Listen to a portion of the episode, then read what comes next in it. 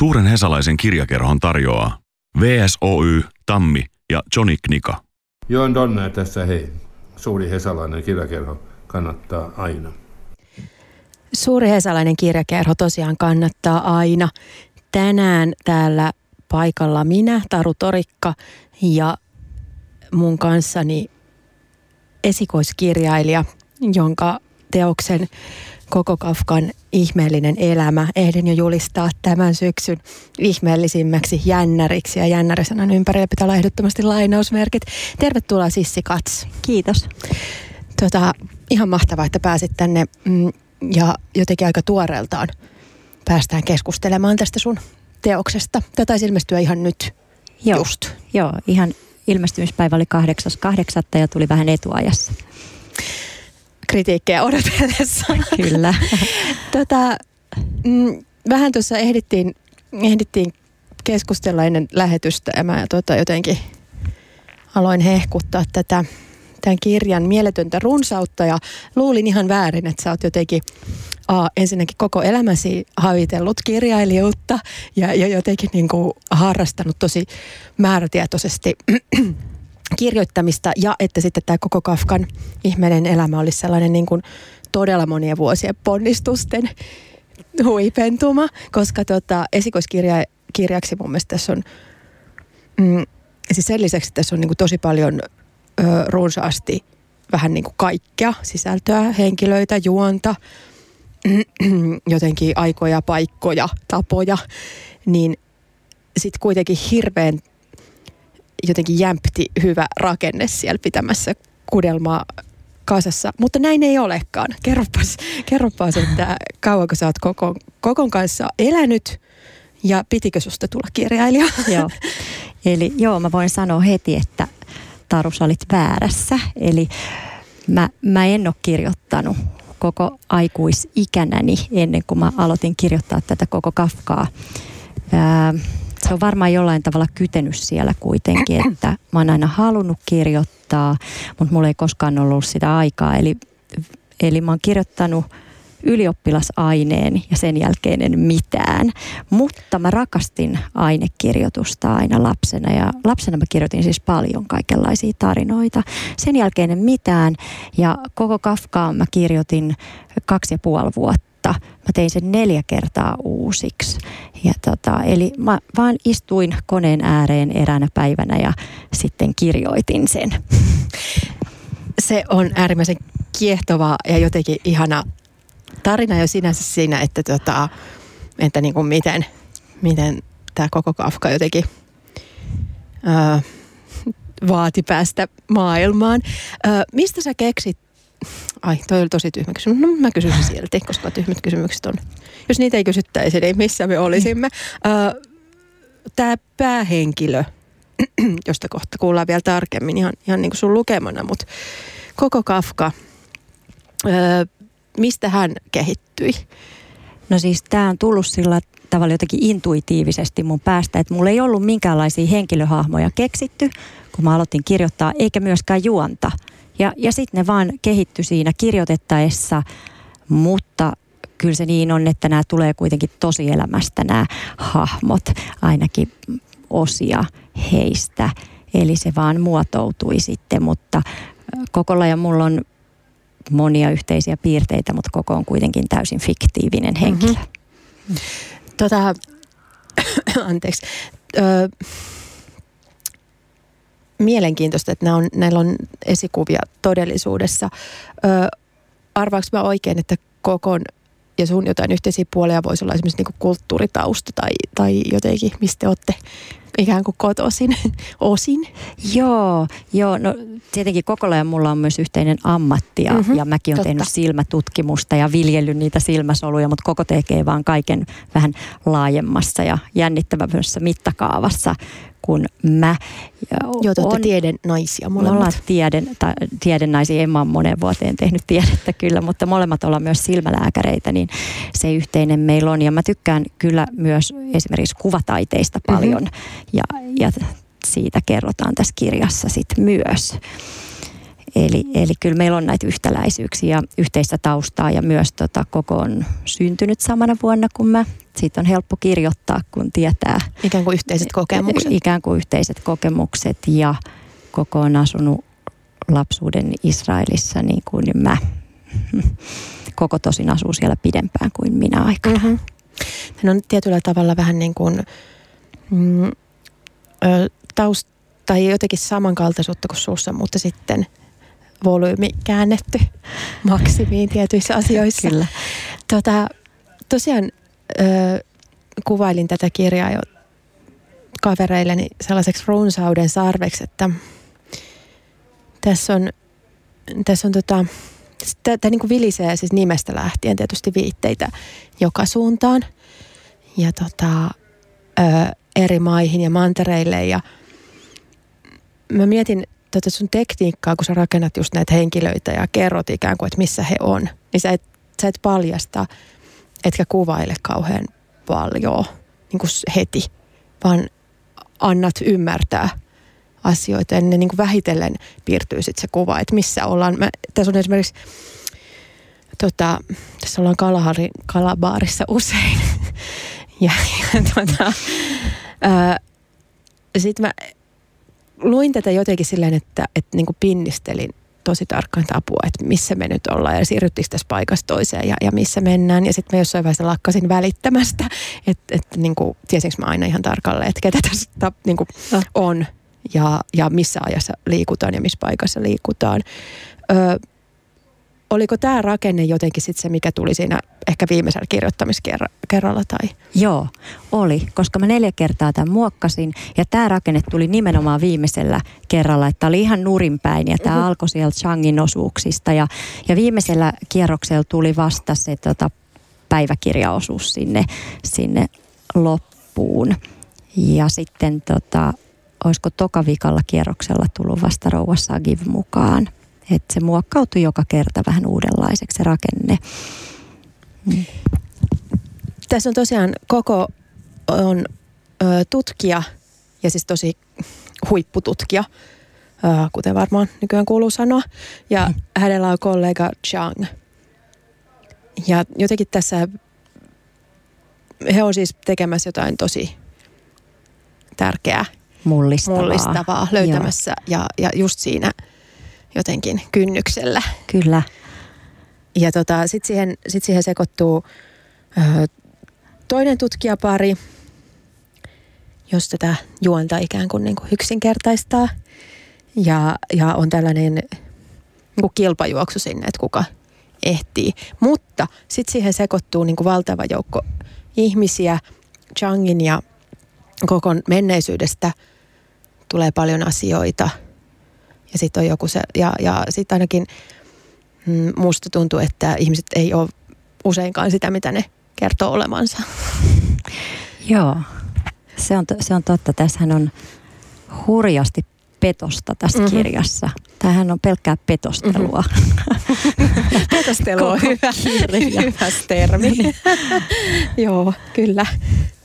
Tota, Öö, niin, sä sanoit, että tuo juoni alkoi sitten jotenkin intuitiivisesti siinä. Henkilöt ja juoni alkoi jotenkin yhtä aikaa ikään kuin elää. Öö, Mutta sulla on pakko olla ollut jotain niin kuin ajatuksia, että mihin sä haluat vai onko? No mulla on ollut semmoisia niin kuin kun mä istuin siihen koneen ääreen ekan kerran, niin mulla oli sellaisia kaukaisia aihioita, että e, omasta elämästä just tutkimus. Tutkimus oli varmaan se lähtökohta, että tutkimuksesta se lähtee liikkeelle.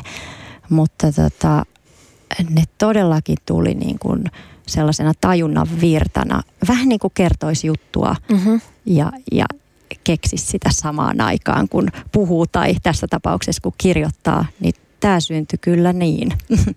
Joo, ja just sellainen jutun kertomiselle ominaisesti, niin tulee liiottelua ja Joo. jotenkin lisää käänteitä, joka, Joo. ja ikään kuin ei päästä siihen välttämättä siihen jutun, että mihin se juttu oli menossa alun perin, Joo. vaan aletaan heti mennä sivuraiteille ja ryöpsytä joka suuntaan.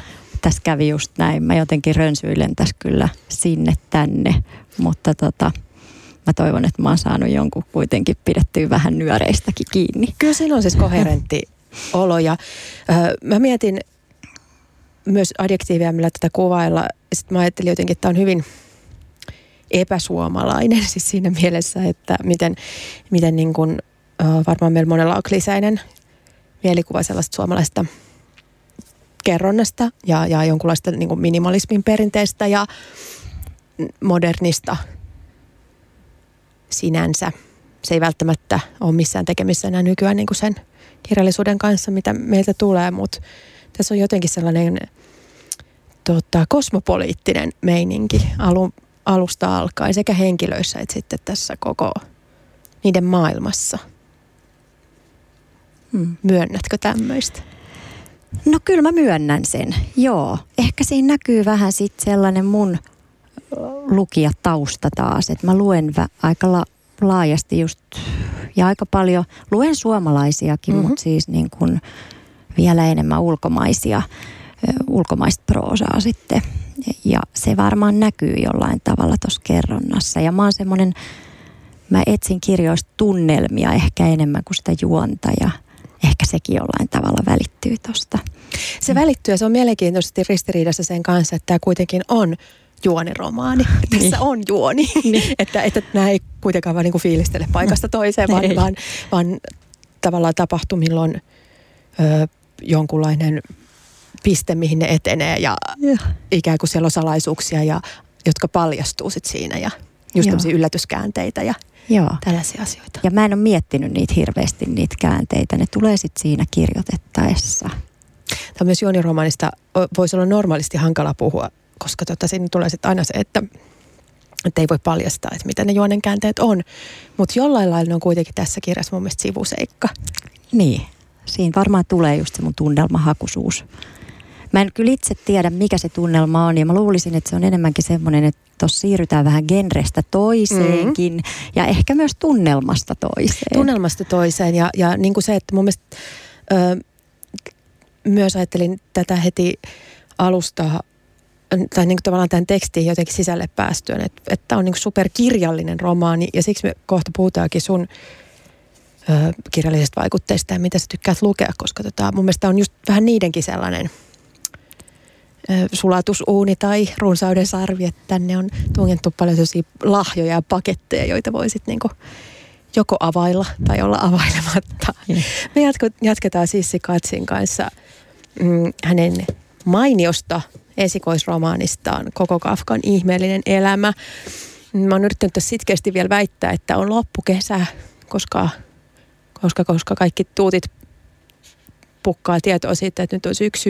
Mutta toisaalta ehkä nyt voi antaa periksi ja myöntää, että on kirjasyksy ja sitten nauttia näistä kirjasyksyn outuuksista teekupin äärellä. Keitä itsellesi teetä, kuuntele Sissi Katsin, äh, Sissi Katsin ihmeellisestä elämästä ja koko Kafkan ihmeellisestä kirjallisesta elämästä kohta lisää. Suuren hesalaisen kirjakerhon kirjahyllyt täyttää VSOY, Tammi ja Johnny Knika.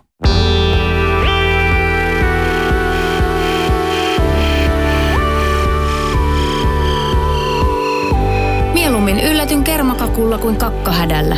Radio Helsinki. Suuren hesalaisen kirjakerhon kirjahyllyt täyttää Otava, Like, Siltala ja Teos. Olen Erkki Tuomioja ja kuuntelette nyt suurta hesalaista kirjakerhoa. Olen Taru Torikka ja Radio Helsingin studiossa tekemässä suurta hesalaista kirjakerhoa. Vieraanani on tällä kertaa esikoiskirjailija Sissi Kats ö, ja hänen ö, alter egonsa Koko Kafka, jonka ihmeellisestä elämästä mm, Sissin esikoisromaani kertoo. Tota, äsken päästiin siihen, että mm, tässä Koko Kafkan tarinassa näkyy sun kirjalliset vaikutteet ja se, mitä sä luet varmaan aika paljon. Ö, mit, minkälaista sä luet? Oot sä monipuolinen? Onko sulla jotain tiettyjä suosikkeja, joihin palaat jatkuvasti? No, kyllä mä sanoisin, että mä oon aika monipuolinen. Mä luen dekkareita välissä ja sitten tota, taas ihan proosaa ja, ja kyllä mulla on joitain tiettyjä suosikkeja. Mä sanoin jo, että mä oon aika semmoinen tunnelmahakunen, niin mun yksi ihan suosikki on Modiano, jolla on mieletön tunnelma. Ja sitten kun alkaa miettiä, että no mitä tässä kirjassa tapahtuu, että näähän vaan haahuili täällä mm-hmm. Pariisin kaduilla. Mm-hmm. Että mitä tämä nyt oli. Ja sitten kuitenkin siinä on niin mieletön se tunnelma ja musta ne on niin älyttömän hyviä. Esimerkiksi Hämärien puottien kuja on ihan mun ykkössuosikki. Sitten on muita, J.D. Smith, uusinta just Odottelen kirjastosta. Se, hän taas rönsyilee mm-hmm. paljon ja mä rakastan myös sellaista rönsyilyä. Ja tota, no sitten Arundhati Roy, häneltä on lukenut vain yhden kirjan silloin, kun se tuli ja nyt hän tuli toinen, nyt tuli mutta uusi. odotan sitä innolla. Eli Joutavuuksien Jumala oli tosi hyvä kans tunnelmallinen kirja. Ne mä voisin nostaa sellaiseksi mun ihan suosikeiksi, mutta laidasta laita ja kyllä mun mielestä myös dekkareille on kyllä tilaus ja hyvä, hyvä dekkari, niin sehän on mieletöntä viihdettä. Mm-hmm. Mutta mielenkiintoiset kolme, kolme tota nostoa, koska nyt kun mä peilaan niitä tähän omaan lukukokemukseen, niin sun kirjasta, niin, niin, niin ymmärrän, että sä pidät niistä. Ja erinomainen nosto toi Modiana, koska tota, just hänenlaisen kirjailijoiden tekstissä, niistä on tosi mahdoton sanoa, että mistä se mistä se tulee se tunnelma, että miten se rakentuu? Oletko päässyt sellaisen, niin kuin, ootko saanut analysoitua puhki? En. En mä pysty sitä tekemään. Se Koska se niin teksti outoa. lähtee myös aina viemään, vaikka yrittäisi lukea uudestaan ja jotenkin sellaisella niin kuin analyyttisella otteella, Joo. niin sitä huomaakin taas lähteneensä, niin kuin antautuneensa jotenkin fiiliksille. Se on tosi kummallista. Mä en tiedä, miten Modiano luo sen tunnelman. Mm-hmm. Se onkin just se taika siinä varmaan ja se koukuttavuus. Se on. Tota, tässä välissä täytyy kiittää kuulijaa, joka laittoi palautetta. Hän on ehtinyt lukea jo koko Kafkan ihmeellisen elämän ja sanoi, että tosi mielenkiintoinen, erilainen ja hyvin kirjoitettu kirja. Oli pakko ohjaa heti kannesta kanteen. Sama fiilis mulla on tämän kanssa. Musta tuntuu, että mun on pakko lukea nyt tämän tota, meidän ohjelman jälkeen tämä rauhallisemmin uudestaan ja, ja tota, nautiskella näistä eri käänteistä ja, ja niistä paikoista ja fiiliksistä, missä tässä ollaan. Mm.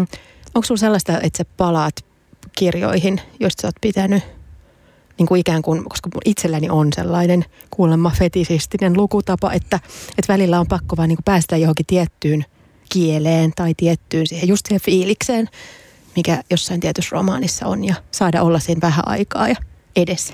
Joo, mä ymmärrän tämän tosi hyvin, mutta mulla ei ole tota. Mä en yleensä kyllä palaa siitä, kun mä oon kerran lukenut.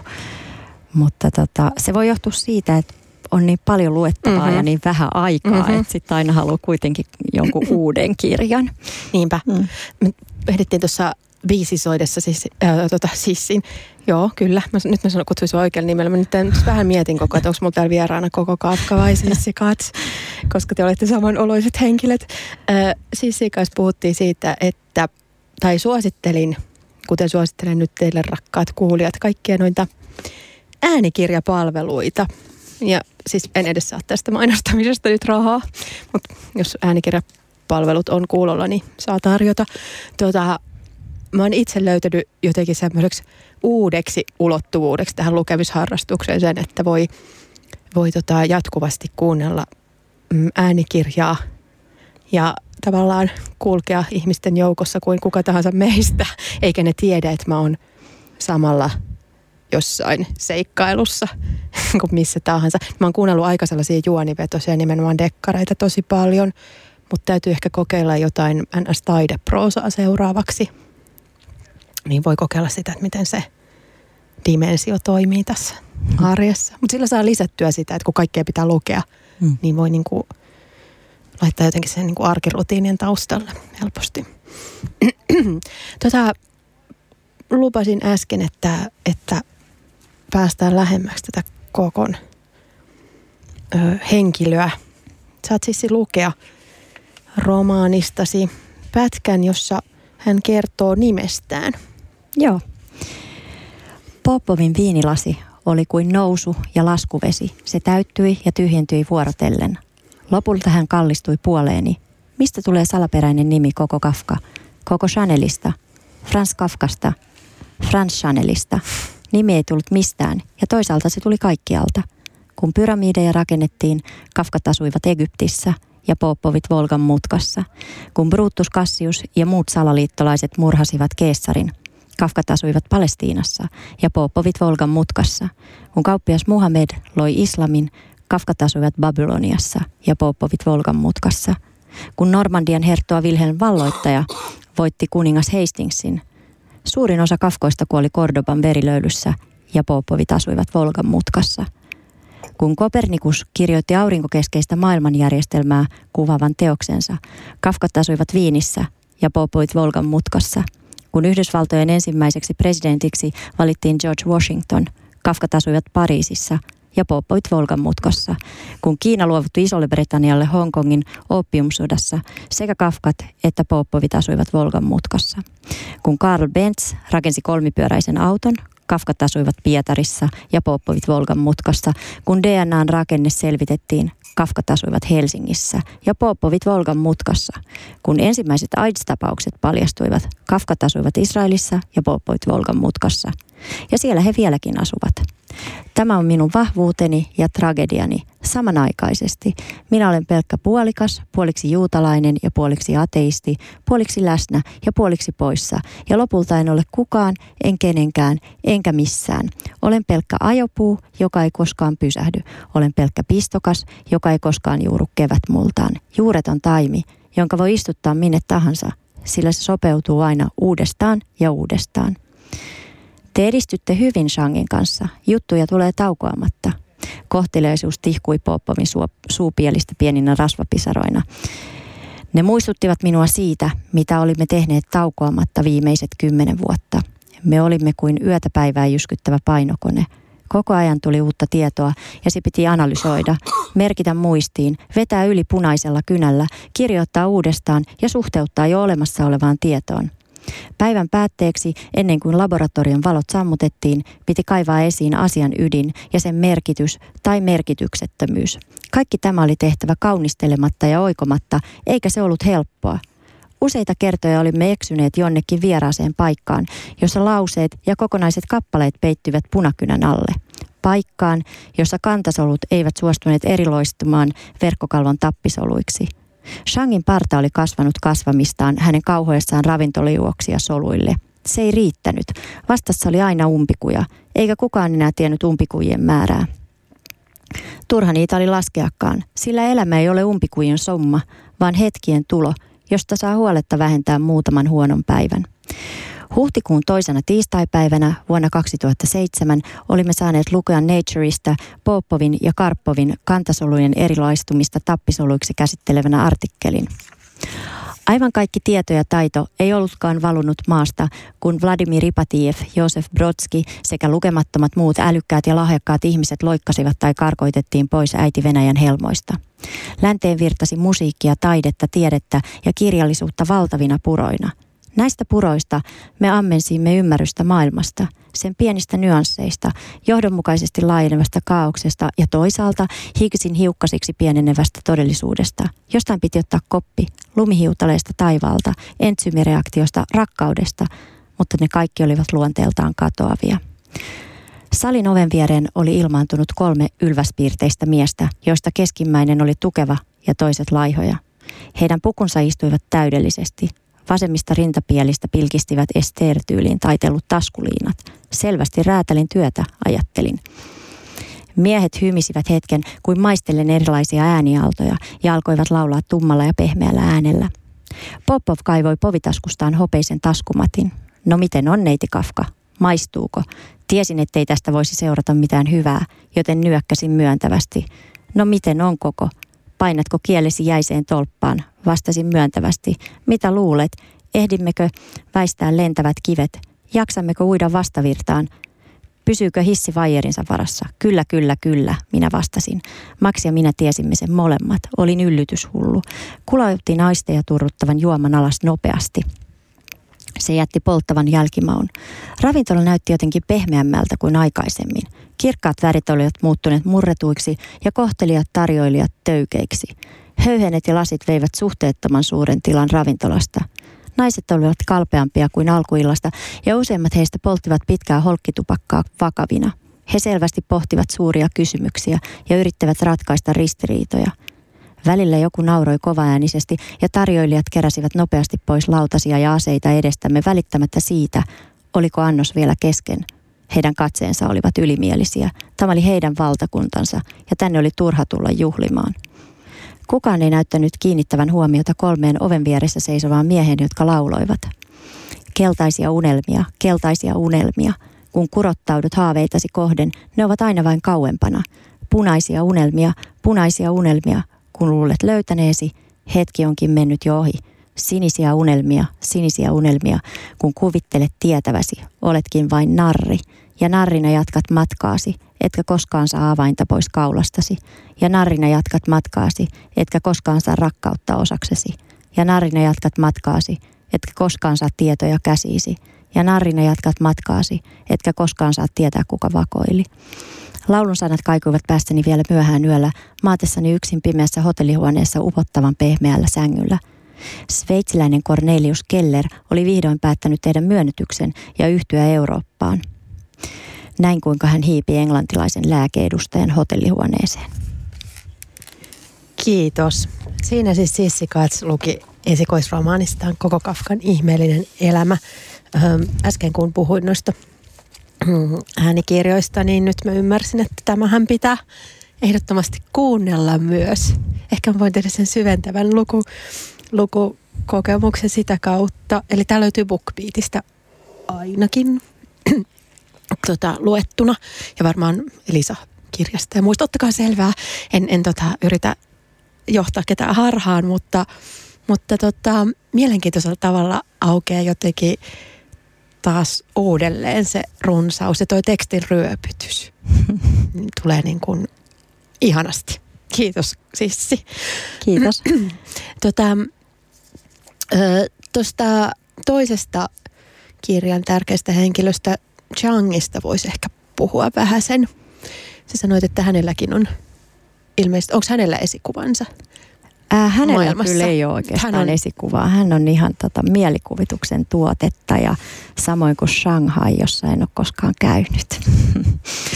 Tota, öö, joo, mutta toisaalta ne paikat, mitä tässä on, tosin tässä esimerkiksi niin, ehkä ne on sellaisia niin kuin hyviä kirjallisia maisemia myös, että ne antaa niin kuin sopivia viitteitä, kun sanoo Shanghai, niin sitten ajattelee joitain asioita.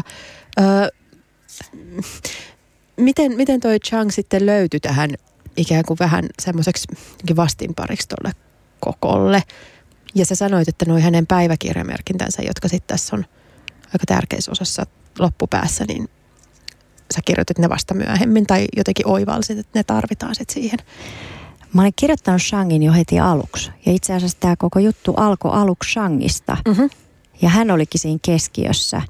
Ja se oli varmaan mun joku semmoinen viehtymys vaan semmoiseen Shanghaihin ja Mhm. mm-hmm. sellaiseen paikkaan, jossa mä en ole käynyt ja Joo. sellaiseen henkilöön, jota mä en ole koskaan tuntenut. Niin just. Se varmaan lähti jostain tällaisesta, että siinä olikin semmoista vierauden viehätystä, kun koko oli niin tuttu jollain tavalla ja, ja he sitten muodosti sen vastaparin. Se vaan se päiväkirjamuoto tuli sitten silloin viimeisessä versiossa, mutta kyllä Shang oli ihan alusta asti ja jopa ihan keskeisenä henkilönä ja jopa hänestä lähdettiin liikkeelle eikä kokosta Mhm. mm-hmm. aluksi.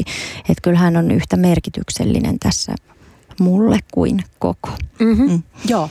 Ja tota, Changin ö, henkilökohtaisen historian kautta tosiaan nämä on semmoisia 70-luvulla syntyneitä tutkijoita, eli, eli he ovat olleet aikuisia jo esimerkiksi 90-luvun alussa ja muuta, niin mm, tulee, niilläkin on jo riittävästi omaa historiaa ikään kuin, joka sitten vaikuttaa näihin tapahtumiin.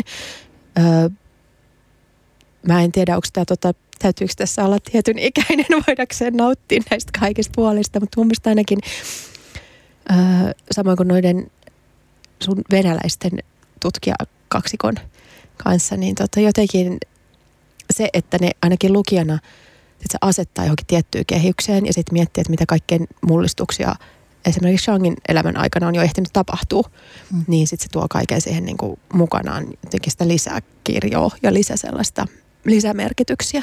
Mm. Joo. Ja sitten ne päiväkirjamerkitykset tosiaan, tai päiväkirjamerkinnöt jotenkin avaa sitä lisää ilman, että sun tarvii hirveästi katkaista jotenkin sitä juonen kehittelyä ja alkaa jotenkin kuvailla, että hän oli sieltä ja Joo, mä en varmaan just noin hirveästi kuvailekaan, Et niin kuin sä sanoitkin, että mä tota, jotenkin varmaan se tulee vähän siitäkin, kun mä oon kirjoittanut tämän itselleni, Mhm. mm-hmm. enkä kenellekään muulle. Siis mä en ole ajatellut ketään muuta ihmistä Joo. kuin itseäni ja mulla oli semmoinen ajatus tässä, että jos mä alan ajattelee, että mitä joku toinen ajattelee, mitä mun ystävä ajattelee, mitä mun mies ajattelee, niin mitä kuka tahansa ajattelee, Mhm. mm. sukulainen, niin sitten tästä ei jotenkin tule rehellistä Mhm. tekstiä. Ja se olisi jotenkin kahlinnut mua. Ja kun mä kirjoitan, niin mä tykkään siitä ajatuksesta, että nyt mä voin vaan niin kuin mennä täysiä, kirjoittaa Mhm. mm-hmm. täysiä. Mikään ei kahlitse. Mä voin kirjoittaa ihan mitä tahansa nyt tähän. Joo. Ja se on just itse asiassa se suurin nautinto Mhm. mm-hmm. siinä kirjoittamisessa. Joo, Siinä vaan annetaan palaa. kyllä. Ja sitten jotenkin se varmaan luo sitten sellaisen ö, tietyllä lailla valmiin maailman ja niin kuin toi kuulija, joka lähti palautta sanoa, niin just sen erilaisuuden tietyllä tavalla siinä, että, että tämä ei ole fantasiaa ja nämä ei ole niin kuin missään toisessa todellisuudessa, mutta jollain lailla se maailma, missä sun henkilöt liikkuu ja ne, ketä ne on, on jo ekasivuilta tosi vahva. Ja sitten ikään kuin lukija saa siitä vihjeitä ja, ja tietoa sulle vähitellen. Ja se riittää, mm. että sun, sun ei tarvi ottaa kädestä ja ikään kuin. Tässähän pyydetään lukija astumaan, astumaan mukaan, mutta ei, ei niin kuin sillä että no, pysytkö mukana ja, ja niin kuin, onko kaikki hyvin. Ja tiedätkö nyt varmasti, keitä kaikkia meillä tässä sirkuksessa Niin. on. Joo, siinä, siinä ei ole otettu tuolla tavalla lukija huomioon, että siinä juostaan vaan eteenpäin siellä Pariisin mukulakivi-kaduilla ja, ja liidetään siellä tota, gondolihisseissä ja, ja niin kuin ajatellaan, että, tai ei ajatella sitä lukijaa, mutta kai se pysyy siinä perässä. Joo, ja mä luulen, että ö, mä aina välillä väitän, että, että tota, mitä enemmän kuulijoihin ja lukijoihin ja yleisöön ylipäätään luottaa ja niin kuin pitää niitä riittävän fiksuina. Tai että jos niitä nyt kiinnostaa, niin kyllä ne pysyy mukana. Se on just näin munkin Niin, niin mielestä. silloin, silloin ne haluaa pysyä Joo. mukana. Ja, ja sitten jos meitä kohdellaan alentuvasti, niin sitten me närkästytään ja Niin. hypätään pois. Joo, varmasti näin. Ja mä luulen, että lukevat ihmiset muutenkin niin kuin, öö, sietää aika paljon asioita, kunhan se tehdään taitavasti. Mutta niin kuin, ei tarvii just pidellä kädestä jotenkin varmistella, että onko sulla kaikki hyvin. Joo, joo, tässä ei ole nyt varmisteltu sitä, että tässä on vaan menty Ja se tekee siitä niin ihanan. Me jatketaan siis kanssa vielä viimeinen vartti, niin kuin me päästetään kesälomalla virkistyneet Rane Raitsikka ja Tokela tänne, tänne tota, soittamaan musaa, mutta me keskustelemme vielä ihmeellisestä kirjasta sitä ennen. Suuri hesalainen kirjakerho. Yhteistyössä Otava, Like, Siltala ja Teos. Äntö men beinil. Radio Helsinki. Suuri hesalainen kirjakerho. Yhteistyössä VSOY, Tammi ja Johnny Knika. Lue perkele. Suuri hesalainen kirjakerho avaa kirjasyksyn tänään juhlallisesti ihmeellisissä merkeissä. Mulla on vieraanani vielä öö, melkein vähän yli 10 minuuttia jopa esikoisromaanin koko Kafkan ihmeellinen elämä kirjoittanut Sissi Kats ja tota, Sissi on johdattanut meitä tänne mm, hyvin kirjallisiin sfääreihin, joissa tämä kirja liikkuu. Mä luulen, että senkin takia että tästä tuli mulle heti sellainen, tai nousi tosi tota, vahvasti esiin viime aikoina lukemistani kirjoista, koska, koska mä viihdyn jotenkin sellaisissa, missä, mitkä viittailee eri suuntiin. Mä haluaisin puhua sukas vähän aikaa Pariisista, joka täällä jotenkin Mm. tota, esiintyy usein kokon taustoista ja kaikkialta muualta nousee esiin ja se sellainen niin kuin, ihana Pariisi. Ihanaa, että sä haluat puhua just Pariisista, Joo. koska se on niin ihana. Mä jotenkin oivalsin, että, että se, se ei ole sattumalta täällä ja sun Pariisi on, on tota, ö, sellainen Pariisi, josta mä haluan lukea. Mikä sun Pariisi-suhde on?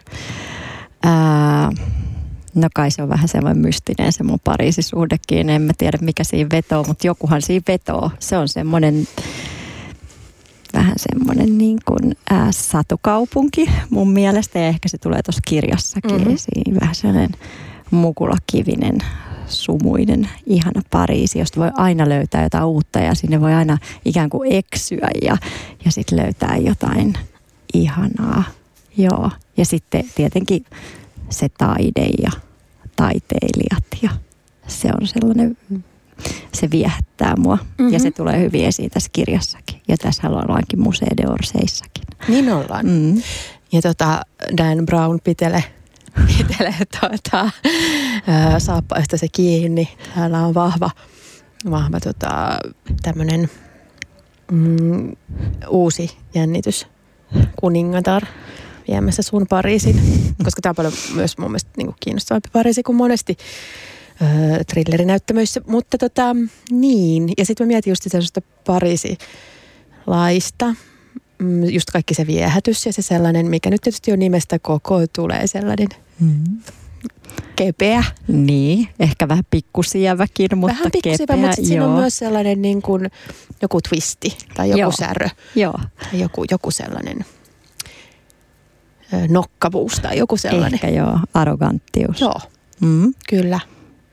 Ja tota, muutenkin varmaan nimet on tässä aika merkityksellisiä, luulisin tässä kirjassa, vai ovatko?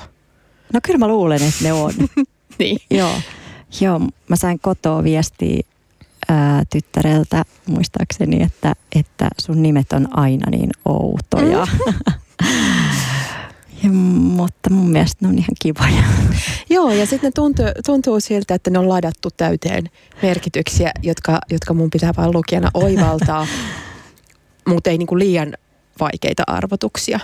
Että tämä tää on mun mielestä hauska just se kohta, minkä se luit tästä, missä koko Kafka ikään kuin vastaa, mutta ei tietenkään vastaa siihen, että mistä se hänen nimensä tulee Niin. ja, ja mitä se tarkoittaa. Että tavallaan lähtee heti, kuten tässä tarinassa usein, niin lähtee niin kuin viemään sitä kertomusta jonnekin ihan muualle. Ja, Joo, ja tota, ikään kuin hämää kuulijansa.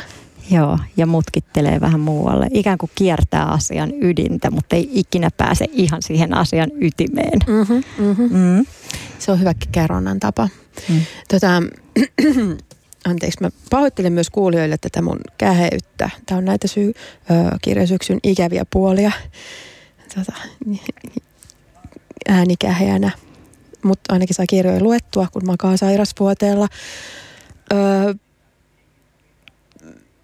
mä mietin vielä, kun sä sanoit, että just sitä tota, juonen kehittymistä ja tavallaan tämän, näiden arvotusten ratkaisemista mahdollista ja sitten sitä verbiä, mitä käytit, petostellaan tässä niin kuin puoli ja toisin. Ö, jossain vaiheessa sulle itselle ehkä piti selvitä, että mitä tässä tapahtuu tai että mihin ne päätyy, Joo, niin miten se tapahtui? Koska mä oon ymmärtänyt niin kuin juonien punonnasta, että on monenlaista koulukuntaa. Että on niitä, jotka tietää tavallaan pisteen A ja sitten tietää, että mihin se tulee päätymään ja sitten siihen väliin, väliin niin kuin tavallaan pitää tehdä riittävästi harhapolkuja. Mutta tota, musta tuntuu, että sä lähdit jotenkin vaan niin kuin iloisesti harhapoluille heti. Joo, mä menin kyllä ihan iloisesti harhapoluille ja nyt tässä on semmoinen juttu, että mulle kävikin niin päin, että se juoni on vienyt mua, enkä Joo. mä sitä juonta, joka on todella omituista, mutta näin tässä oikeasti kävi. Se vei mua ja, ja niin kuin kehkeytyi siitä pikkuhiljaa ja, ja sitten tota, en mä tiennyt, missä se päätepiste on, mutta kyllä se päätepiste sitten tuli sieltä. Mm. Ja tota, he, mä en kyllä kehitellyt niitä hirveitä salajuonia sinne, vaan ne sitten tuli Niin vaan ne tulee itsestään, Kyllä ne joo. tulee. Että mulla ei ollut tällaista monimutkaista rakennelmaa. Joku kysyikin, että siis onko sulla ollut joku kaavio tässä, mm-hmm. että oot sä, raken, oot kirjoittanut jonkun tällaisen kaavion, minkä mukaan sä meet. Ja mä en todellakaan ole, vaan vaan se tuli siinä kirjoitettaessa. Ja, ja sitten niitä ajatuksia syntyy myös ihan mistä tahansa niin kuin kadulla kävellessä Mhm. mm-hmm. tai juoksu, no ei juoksulenkillä synny kyllä mitään, se on valetta, mutta vaikka, vaikka hampaita pestessä, niin niitä tulee niitä juonenkäänteitä sitten siinä. Mutta ei ollut mitään valmista, valmista juonta. Ja, Joo. Niin. Toi on hurjan mielenkiintoista ja sitten tässä ollaan jotenkin niin intuition kanssa tekemisissä, että sitä on varmaan tosi vaikea myös jotenkin purkaa auki, että mitä tapahtuu. Joo. Ja sitten kun mun mielestä se ei ollut niin mystistä. Niin, niin. Niin kun, tässä kun keskustellaan, niin se tuntuu kuulostaa mystiseltä. Mutta kun se on niin, että mä istun koneen ääreen ja kirjoitan, Mm, mm. niin se on hirveän, hirveän simppeliä Joo, tavallaan. Ja sitten onhan se mystinen prosessi kuitenkin, Mm. että se tulee tuolla ja pulppua tuolta ja mistä ne aiheet Mhm. tulee. Ja, ja joo.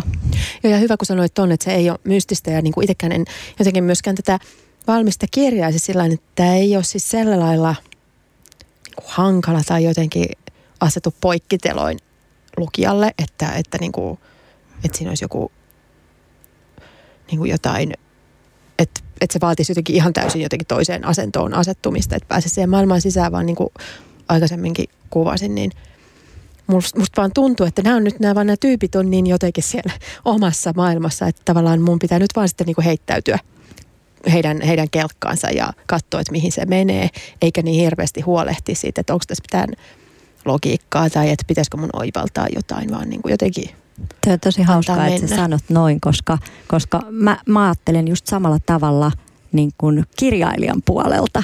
Että mä ajattelin kanssa, että tähän vaan heittäydytään Mhm. mm-hmm. mukaan ja katsotaan, mihin tämä vie. Tota, mä tiedän, että kirjailijat inhoaa tätä kysymystä, ö, mutta koska sä oot esikoiskirjailija, niin mun mielestä ö, ja tavallaan niin kuin nyt vasta kirjoitit, kirjoitit tämän kirjan, niin mua kiinnostaa, koska sulla on jotenkin niin valmis ääni ja valmis jotenkin sellainen niin kuin ote tähän hommaan, niin kiinnostaa ja toivon, että kirjoitat edelleen. Kirjoitatko? Kirjoitan, kirjoitan. Nyt on jo 170 sivua kirjoitettu seuraavaa ja toka kierros menossa, siis toka Niin, muokkauskierros editoin, joo, joo. menossa. Et se on jo se tarina ikään kuin tota, ö, roiskastu siihen sinne koneelle. Niin kuin tässä täs, tota, koko Kafkassakin, niin se tulee nopealla tahdilla se ensimmäinen versio. Ja niin kuin tämä nyt tämä toinenkin, niin toinen juttu, niin tota, on tullut nopealla tahdilla ja nyt sitten mä katon tästä tokalla kierroksella, että mitä on tullut kirjoitettua. Ihanaa. Se on varmaan myös mielenkiintoinen prosessi, mutta siis mahtavaa, että sä oot jotenkin antanut niiden tarinoiden tulla nyt, niin me saadaan nauttia, koska suosittelen kyllä kaikille lämpimästi. Mä suosittelen itse asiassa nyt kaikkia kuulijoita, vaikka lataa sen BookBeatin, sen saa mun käsittääkseni kahdeksi viikoksi ilmaiseksi ja siinä varmaan ehtii just sopivasti kuuntelemaan tämän tota, koko Kafkan ihmeellisen elämän, ellei sitten halua astella kirjakauppaan ja hankkia sen. Heti sitäkin suosittelen toki, mutta mä luulen, että tämä on kuunneltuna ihan mieletön retki, matka tuolla aavikoilta ratakadulle. Se oli spoiler. Kiitos siis, että sä tulit vieraaksi. Kiitos. Kiitos kuulijat. Kuulijoille myös toinen kaupallinen vinkki. Toi tota, rakkaiden yhteistyökumppaneidemme VSOyn ja Johnny Nikan kirjakauppa on muuttamassa tuosta naapurista Korkeavuoren kadulta pois. Se on huomenna vielä auki ja siellä on kauheat alennusprosentit. Ja ainakin tänään, jos siellä kävi, niin saattoi tavata vahingossa kirjailija Paul Osterin. Niin suosittelen, että menette huomenna väijymään se aukeaa aamulla, olisiko yhdeksältä ja on viiteen asti auki, niin sinne kuluttamaan viimeiset kesälomarahat kirjallisuuteen. Me jatketaan taas ensi viikolla. Nyt me päästään ö, jotain proteiinijuomaa nauttivan Rane Raitsikan ja Tokelan tänne ottamaan studion haltuun. Voikaa hyvin ja kuullaan ensi viikolla. Moi moi! Suuren hesalaisen kirjakerhon tarjoaa Otava, Like, Siltala ja Teos.